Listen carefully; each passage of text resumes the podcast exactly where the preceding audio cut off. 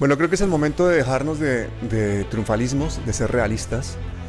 En las em, elecciones legislativas, el pacto histórico pues no consiguió el resultado que realmente esperaba, aunque fue un resultado muy bueno. Ganaron los partidos tradicionales y las maquinarias. Y en las presidenciales, pues Petro ganó, pero necesita segunda vuelta, donde las cosas realmente se ponen difíciles. Y como hay que conseguir más o menos un millón de votos en estas dos semanas, a mí no se me ocurre nadie mejor para hablar de esto que un experto en marketing político, sociólogo, politólogo, periodista y escritor, como es Manuel Jaimes. Manuel Jaimes, bienvenido. Hola Pablo, muchísimas gracias por la invitación. Bueno, esta ya es tu casa, Manuel. Encantado de estar aquí, encantado de estar aquí. Chévere, porque yo quiero que le hablemos a los colombianos muy claro, muy concreto, muy conciso, que sigamos un poco la metodología de este fenómeno de la comunicación que se llama Rodolfo Hernández, que sin, básicamente sin ningún tipo de propuestas, sin ningún tipo de, respeto por la división de poderes, con un prontuario importante que incluye corrupción, que incluye estar imputado, eh, pues ha conseguido 6 millones de votos. ¿Qué te pareció el fenómeno a ti?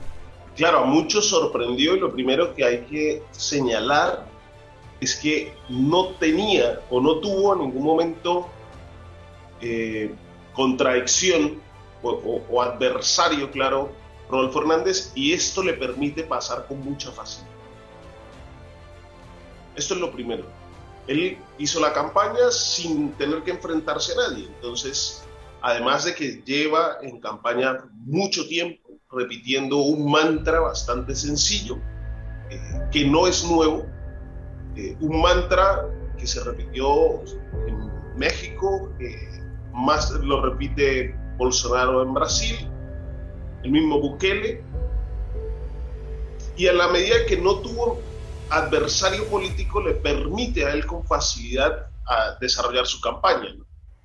Es un juego populista, el juego del populismo de la tríada perversa de Cartman, en donde, claro, hay un enemigo, hay una víctima, y un, hay un victimario, una víctima y un salvador. ¿no?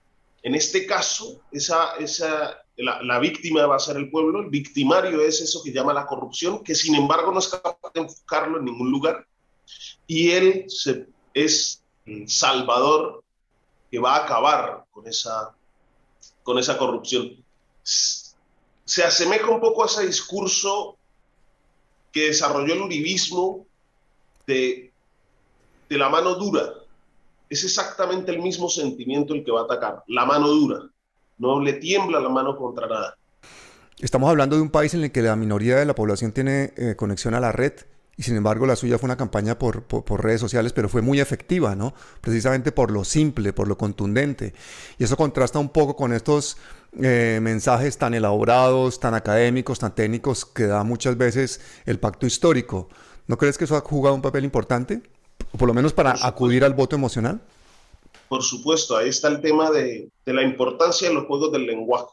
Una cosa que me, quedó faltando antes es esa imagen del vengador, esa, ese arquetipo del vengador que ha explotado, que explota o que explotó. El uribismo es el que explota Rodolfo Hernández ahora mismo, ¿no? Es el que va a poner orden. Y el lenguaje es demasiado sencillo demasiado sencillo, eso es más fácil de entender. Yo creo que tiene la máxima de Ronald Reagan. Ronald Reagan decía en algún momento de que en efecto hay soluciones simples para problemas complejos.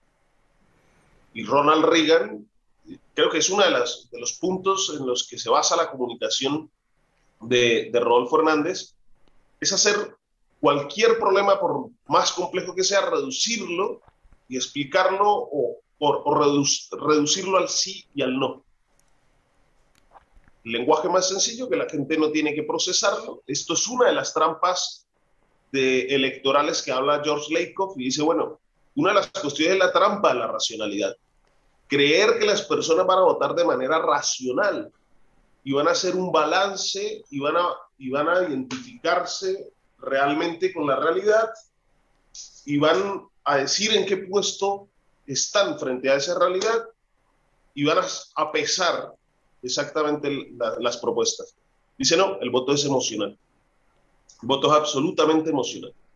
Entonces, unas frases sencillas que logran impactar la psique, en la emoción de la persona, es lo que produce la efectividad.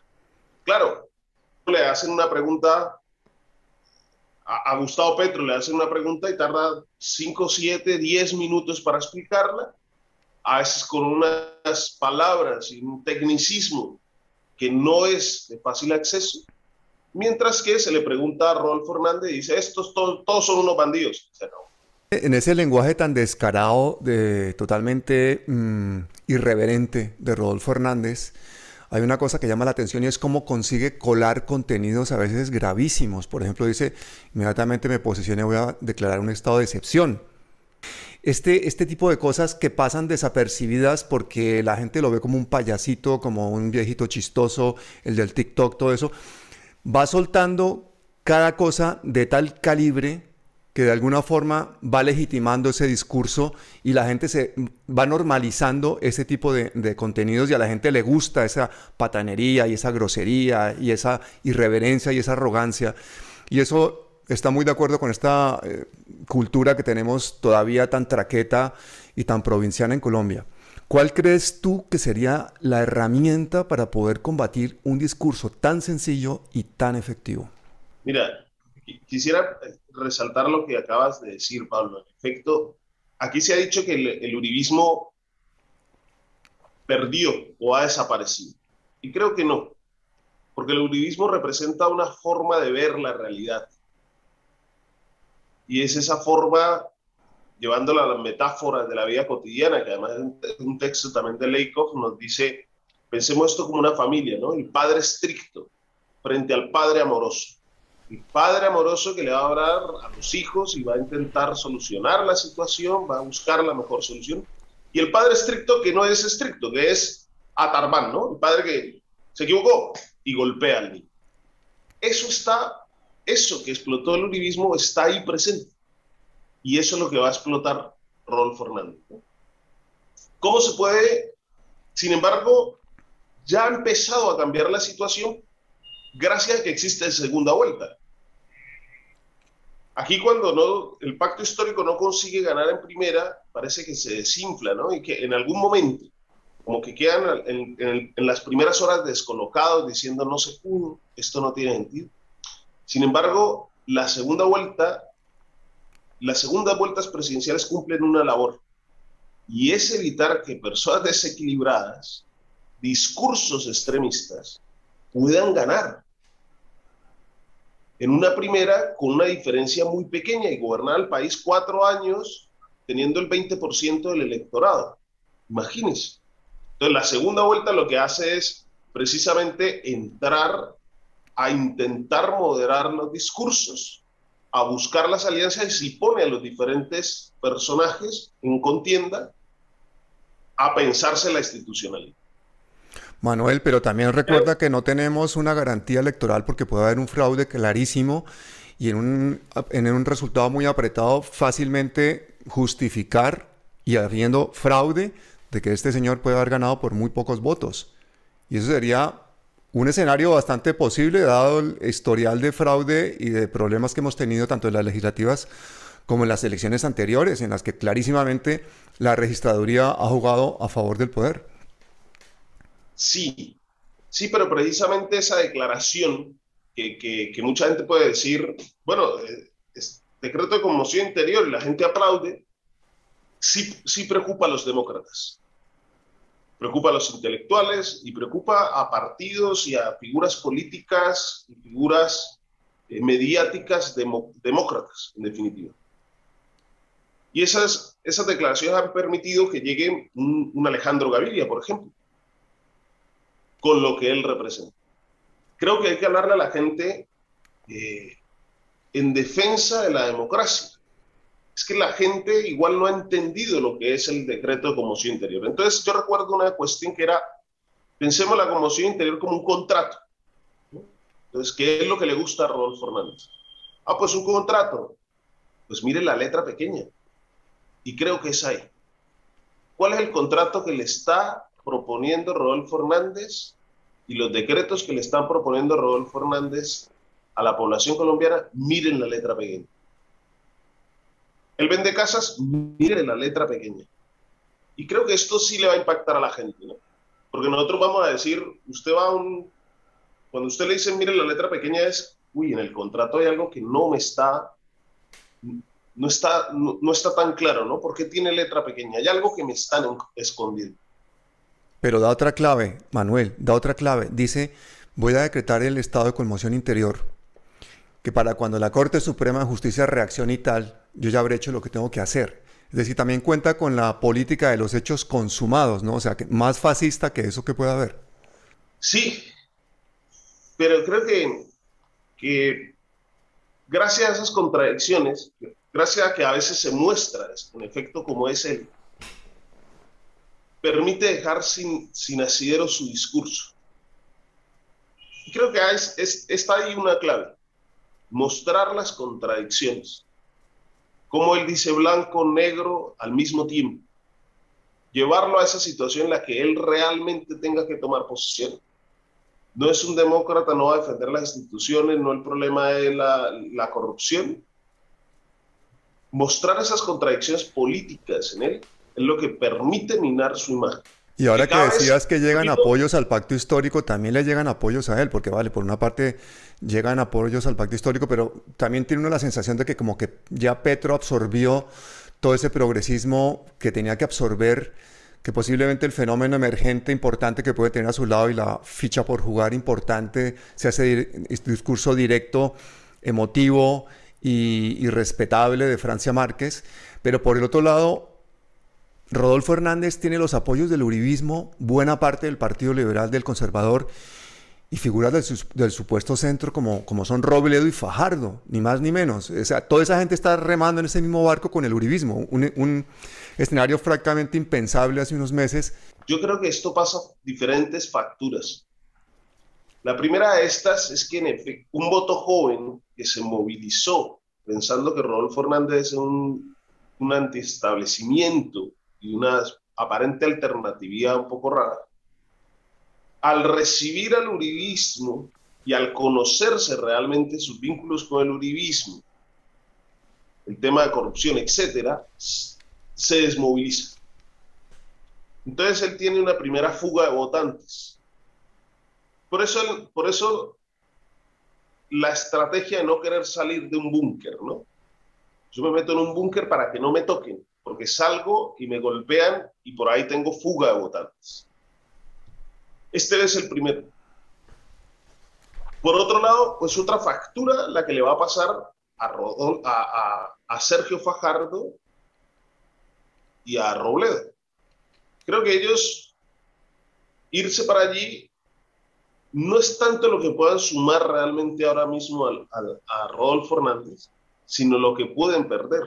Ellos mismos ya quedó demostrado en esta pasada elección cómo pasa Sergio Fajardo de tener un, un caudal electoral importante a, a, prácticamente desaparecer. Es que no le alcanzaría, si mañana lo sacan candidato a la alcaldía de Bogotá, igual ni llega. Fajardo es casi un millón de votos y ese millón de votos es el que necesita el pacto histórico. Y en lugar de atraer ese, ese voto y ese, y ese personaje aparentemente del centro, lo que se ha hecho es un, un bullying.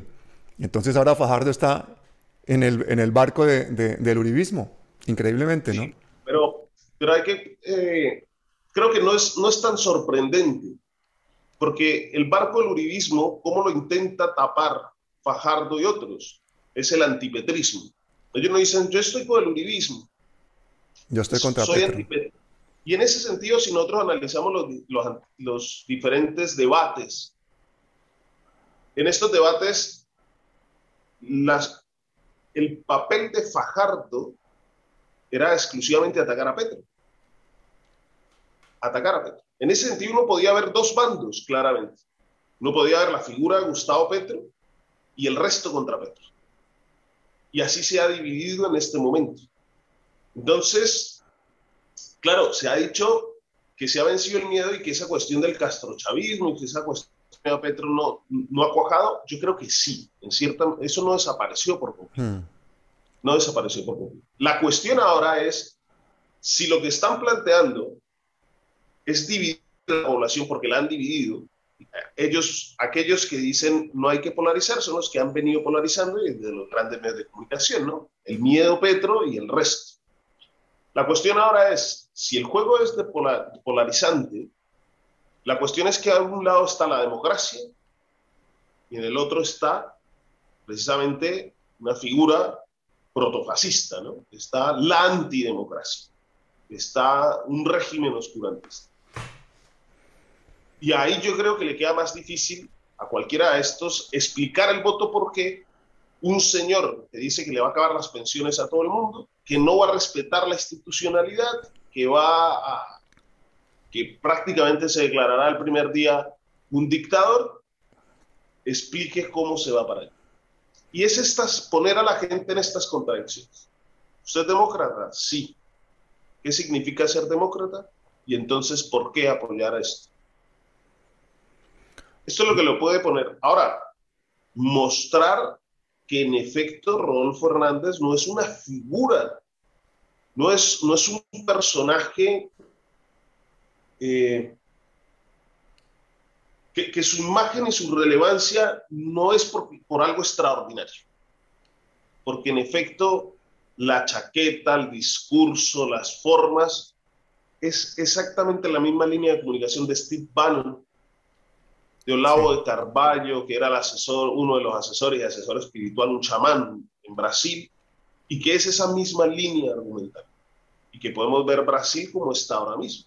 O sea, Bolsonaro no decía nada. Precisamente Bolsonaro deja de asistir a los debates presidenciales, y esto es lo que le pasa ahora mismo a Rolfo Hernández, porque no tiene nada que decir. Porque le preguntan de economía y él no sabe más que sumar y restar dos cosas, ¿no? O el bulto de cemento, igual que Rodolfo Hernández no sabe más allá de yo compro esto a un precio y lo vendo al otro. Y hasta ahí le llega a su economía. Eh, hace, un momento diste una clave y es que el voto joven se decantó por, por Rodolfo Hernández y, ahí está la, sorpresa. Pues vídeos virales en los que los jóvenes en pocos segundos se hacen a una idea bastante equivocada de una situación o de un personaje y eso es lo que ha explotado este hombre.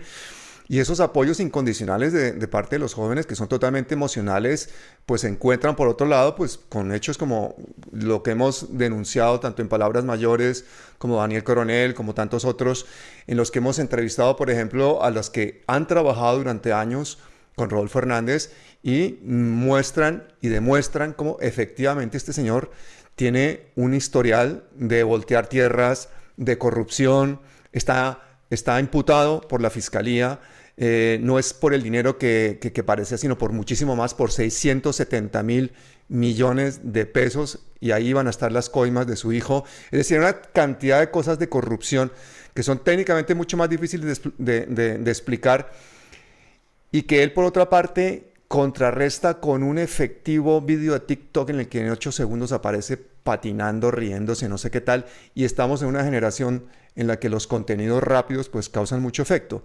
Entonces, la pregunta que yo me hago es, independientemente de todo este discurso intelectual en el que podamos caer y todas las razones de peso que tiene el pacto histórico para gobernar, ¿cómo se va o cómo se puede llegar a ese voto emocional en tan pocos días con una figura como la de em, Gustavo Petro, que no se va a poder reinventar en, este momento. ¿No, sería mucho más fácil y lógico que otras figuras de su equipo con una autoridad moral igual a la suya o con una capacidad intelectual igual a la suya, pero con un lenguaje más sencillo, llegaran a la juventud? Es, es por ahí, Pablo. Creo que cambiar ahora mismo lo que es Gustavo Petro no tiene sentido. El marketing político es un traje de desastre. Es algo que se se hace a la medida. Entonces, pretender que Gustavo Petro mañana vaya a hacer un, TikTok y, sea un TikToker él, pues igual no es la solución. No, se pueden hacer dos, tres cosas, pero no es. Creo que la cuestión precisamente es esa, abrirla, abrir la campaña precisamente a todas esas expresiones que sí naturalmente están en ese medio y moverlo. Y hay mucha gente muy buena en el pacto histórico para hacer eso.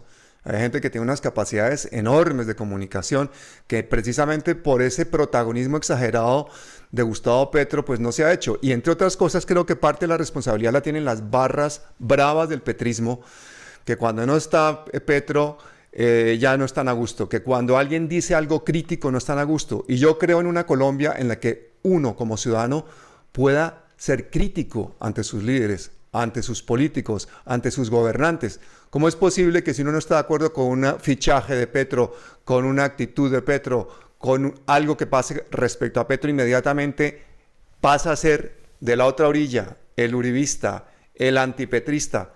Ese sectarismo yo creo que dentro del pacto histórico hace mucho daño y ha alejado a 17 millones de personas que no han votado en un momento dado de cantarse por Petro. Al menos eso es lo que pienso yo. ¿Tú qué crees? Sí, sí, sí. En efecto lo comparto. Hay una, hay una, una hinchada, que eso es unas barras bravas, una hinchada que, que, es, que es algo perjudicial. Esa hinchada va a echar un día a Petro por no ser suficientemente petrista, decía un amigo mío. por eso, por eso pero eso mira que creo que es hasta cierto punto positiva la segunda vuelta, porque permite precisamente ir moderando algunas cosas, acercar mucha más gente y además que ha, despertado a otros cuantos. Parece que ya, ya estábamos todos o estaba todo el mundo montando el carro de que la primera vuelta. Y los datos internos decían eso, ¿no? lo que se intentó sondear decían, sí, sí, hay, es en primera. Mensaje que era en primera hizo que mucha gente se despreocupara del asunto, se desentendiera del asunto, entonces se peleaban era por quién lograba figurar más al lado de Gustavo Petro. Sí, el codazo ahí en la tarima. Más, que por, más que por transmitir el mensaje, más que por hacer campaña. Y creo que ahora mismo los ha llevado a preocuparse y, espere, las diferencias, las diferencias toca dejarlas de lado, porque estamos ante o una posición de, democracia en el país o una posición antidemocrática y de oscurantismo. Antidemocrática y no solo antidemocrática, sino que este señor arrastra detrás ese fenómeno llamado uribismo. Otra pregunta que te quería hacer. ¿Tú qué opinas de esos personajes que condicionan sus apoyos a Petro en este momento, como Angélica Lozano, a decisiones concretas de Petro, por ejemplo, con el tema del metro de, Bogotá? ¿Qué opinas de ese tipo de oportunismos? yo creo que son excusas realmente para no asumir una posición, ¿no? Yo leí hace un tiempo el libro de Aquí estoy, aquí me quedo, Ernesto Samper Pizano.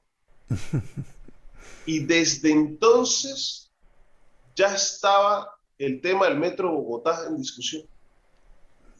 Ya habían dejado recursos para el metro en Bogotá fue una parte de debate, de discusión entre Ernesto Samper y Andrés Pastrana, de si el metro o no el metro. Creo que es una excusa realmente para no mostrar, o, perdón, sí, para esconder realmente la posición política. Pero yo quería volverme una cosa, Pablo, que no quería interrumpirte, que es el tema de la, de la emoción. Y de los jóvenes. ¿Por qué? Porque y del enamoramiento, ¿no? Tú decías, es que están enamorados. Entonces hace poco veía un video de un joven, lo pone, bueno, primero que estamos, se está escogiendo es presidente de la República, no el novio, ni la novia. Esto es lo primero. Pero veía un video donde un muchacho decía, no, es que piense que usted está enamorando a alguien. Usted tiene una novia y usted compró un chocolate y usted fue todo ilusionado a la casa de la novia y, se lo, y la encontró besándose con otro. Dijo, esto fue lo que nos pasó. Nosotros fuimos todos contentos allá cuando nos dimos cuenta, Rodolfo nos estaba poniendo los cachos con Fico. Eso ya lo empezó a decir, ya lo empezaron a decirlo. Y eso ha llevado a que muchos de ellos digan, se, se desencanten de esa, de esa situación. Y creo que además ese mensaje, esa metáfora es una cuestión eh, esa historia es una cuestión que puede darle a, las, a, mover las fibras, ponerlo en ese lenguaje tan sencillo. Oye, pues usted va allí y le están montando cachos. Ahora cámbialo, pues va al novio, va usted donde el novio todo contento está, y se encuentra que está con el otro. Eso ha llevado a que muchos jóvenes se desencanten.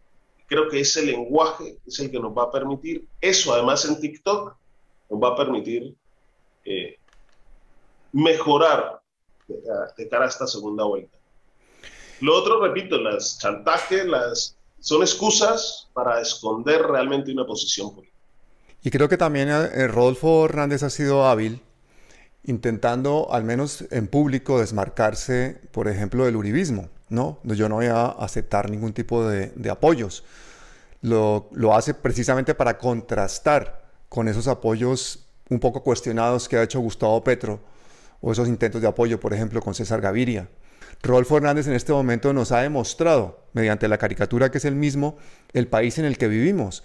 Ahora, el problema es hacer entender eso a los jóvenes y a las personas que no han votado, que son 17 millones, porque ese es el título de este vídeo. Yo te puedo decir quién va a ganar las elecciones, lo va a ganar la abstención. Tenemos en este momento tal grado de desigualdad que uno nos explica cómo todas aquellas personas que están bajo el umbral de la pobreza no están absolutamente interesadas en salir a votar. Es una cuestión de, primero, el sistema de partidos de nuestro país no es fuerte. Y arrastramos una memoria de, de decir que el voto no funciona. Esto tanto en una izquierda, pero, pero no solamente por el sistema de partidos, por el nivel de violencia que ha existido y que existe en nuestro país, le ha llevado a decir a la gente es que para qué votar. Yo en algún momento en, Colombia me encontré con algo que decían muy para, es que si votamos por esa persona, esto fue al consejo, a un consejo municipal donde decían es que si votamos por él y sale, es que no lo matan. Y en esta situación en la que se ha logrado encantar a un montón de gente, seducir a un montón de gente, entusiasmar a un montón de gente diciendo vamos a un cambio, aún así queda en la retina el tema de tanto de amenazas como de posible fraude. Esto hace que mucha gente tenga esa afección. Súmele a esto el tema del, sistema de partidos. No hay un sistema de partidos, no hay una institucionalidad tan fuerte, ni una democracia fuerte que permita decirle a la gente, eh, mejorar el vínculo de la ciudadanía con la institucionalidad. Este es un problema. Ahora, creo que en, en, esta situación dicotómica de decir o democracia o una república democrática o un, o, un proyecto fascista de nuevo tipo, debería ayudarnos a movilizar a los, a los demócratas. Como dijo Gustavo bien esta mañana, comprometámonos cada uno de nosotros a conseguir eh, darle la vuelta al voto de una persona que equivocadamente eh, piensa que Rodolfo Hernández es una persona respetable que va a ser la solución a nuestros problemas.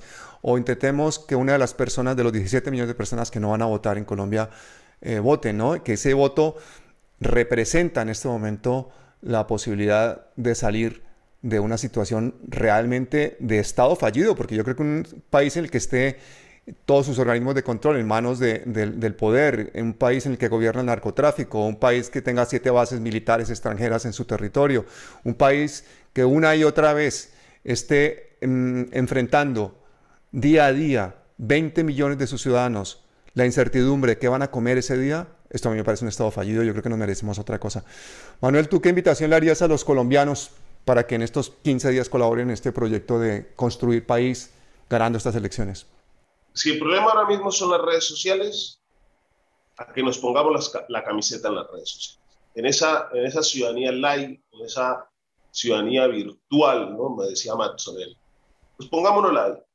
Pero dos, a mí me gustaría que la población colombiana, y esto es una cuestión independientemente de donde se esté, se esté a favor de Petro o se esté a favor de Rodolfo Hernández o no se tenga claro, que exijamos un debate presidencial. Creo que esto es un tema clave ahora mismo. Vamos a exigir. Si usted es rodolfista o todo lo que quiera, deberías tener la capacidad de debatir y de exigirle usted entonces a su candidato que ponga la cara más cuando este señor habla de que no le tiene miedo a nada, ¿no? Si no le tiene miedo a nada, hay que ir a un debate. Pero eso es un tema de responsabilidad democrática. Vamos, hay que ir a un debate. Es una cuestión de responsabilidad diferente cuando usted tiene una, una baraja de cartas de 10 candidatos a cuando estamos cerca a la, a la, contienda definitiva entre dos candidatos. Ahí sí es necesario sí o sí un debate. Y esto es algo que también habrá que pensar como país en establecer debates obligatorios, sobre todo de cara a una segunda vuelta, porque tenemos dos modelos de país. Entonces, una petición es, claro, hay que salir a, conversar de política, replantearlas, a plantear y discutir las ideas, pero hay que salir a exigir también responsabilidad democrática. Esto es un debate presidencial. Pues ahí podríamos hacer algún numeral y hacerlo tendencia, ¿no? Para que haya un debate entre Petro y Rodolfo Hernández. Y tú has hablado muchas veces de la necropolítica, del poder que se tiene en Colombia en base a cuántos muertos se pueda poner sobre la mesa.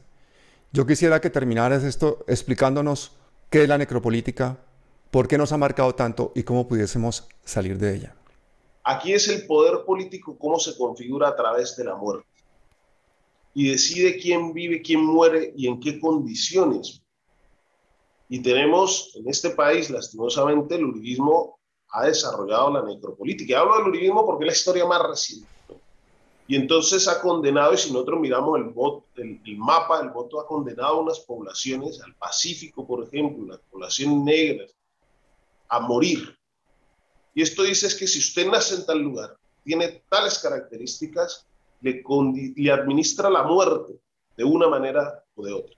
Y ha consolidado su, su poder a través de la administración de la muerte.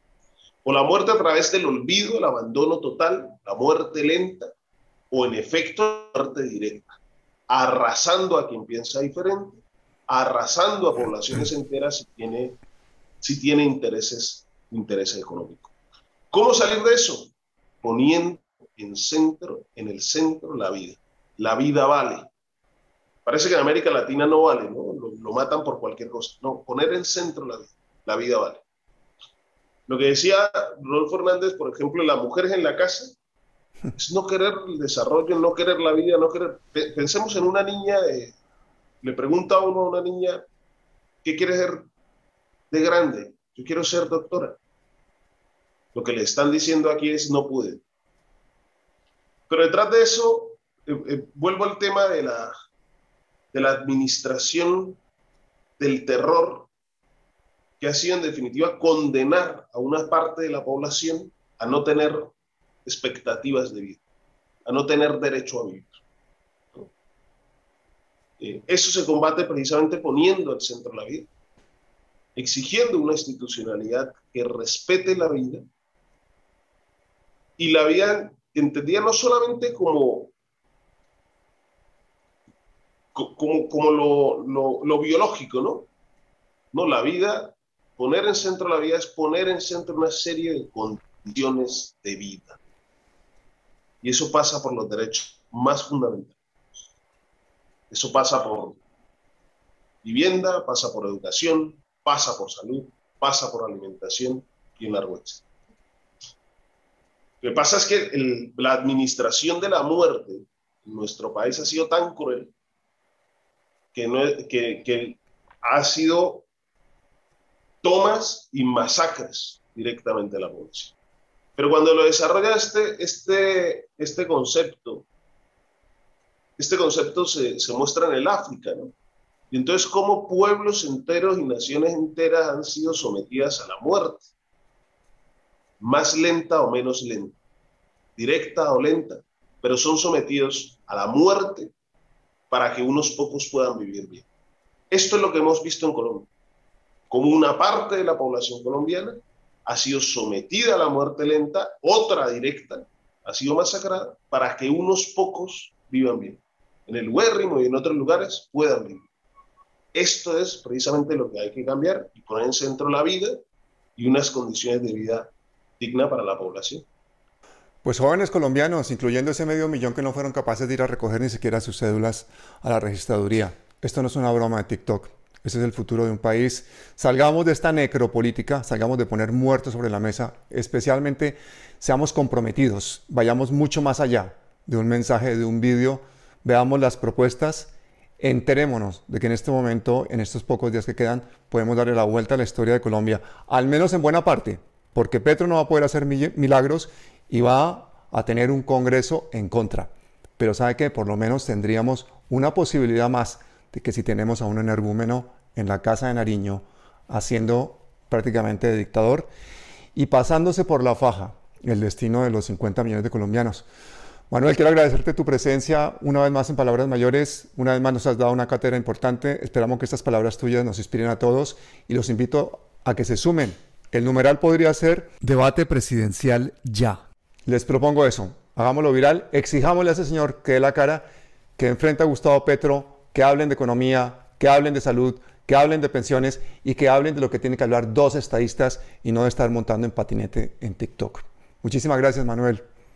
Muchas gracias a ti, Pablo, y a todos los que, los, que nos ven, nos escuchan. Encantado de estar aquí como siempre. Muchas gracias y hasta siempre.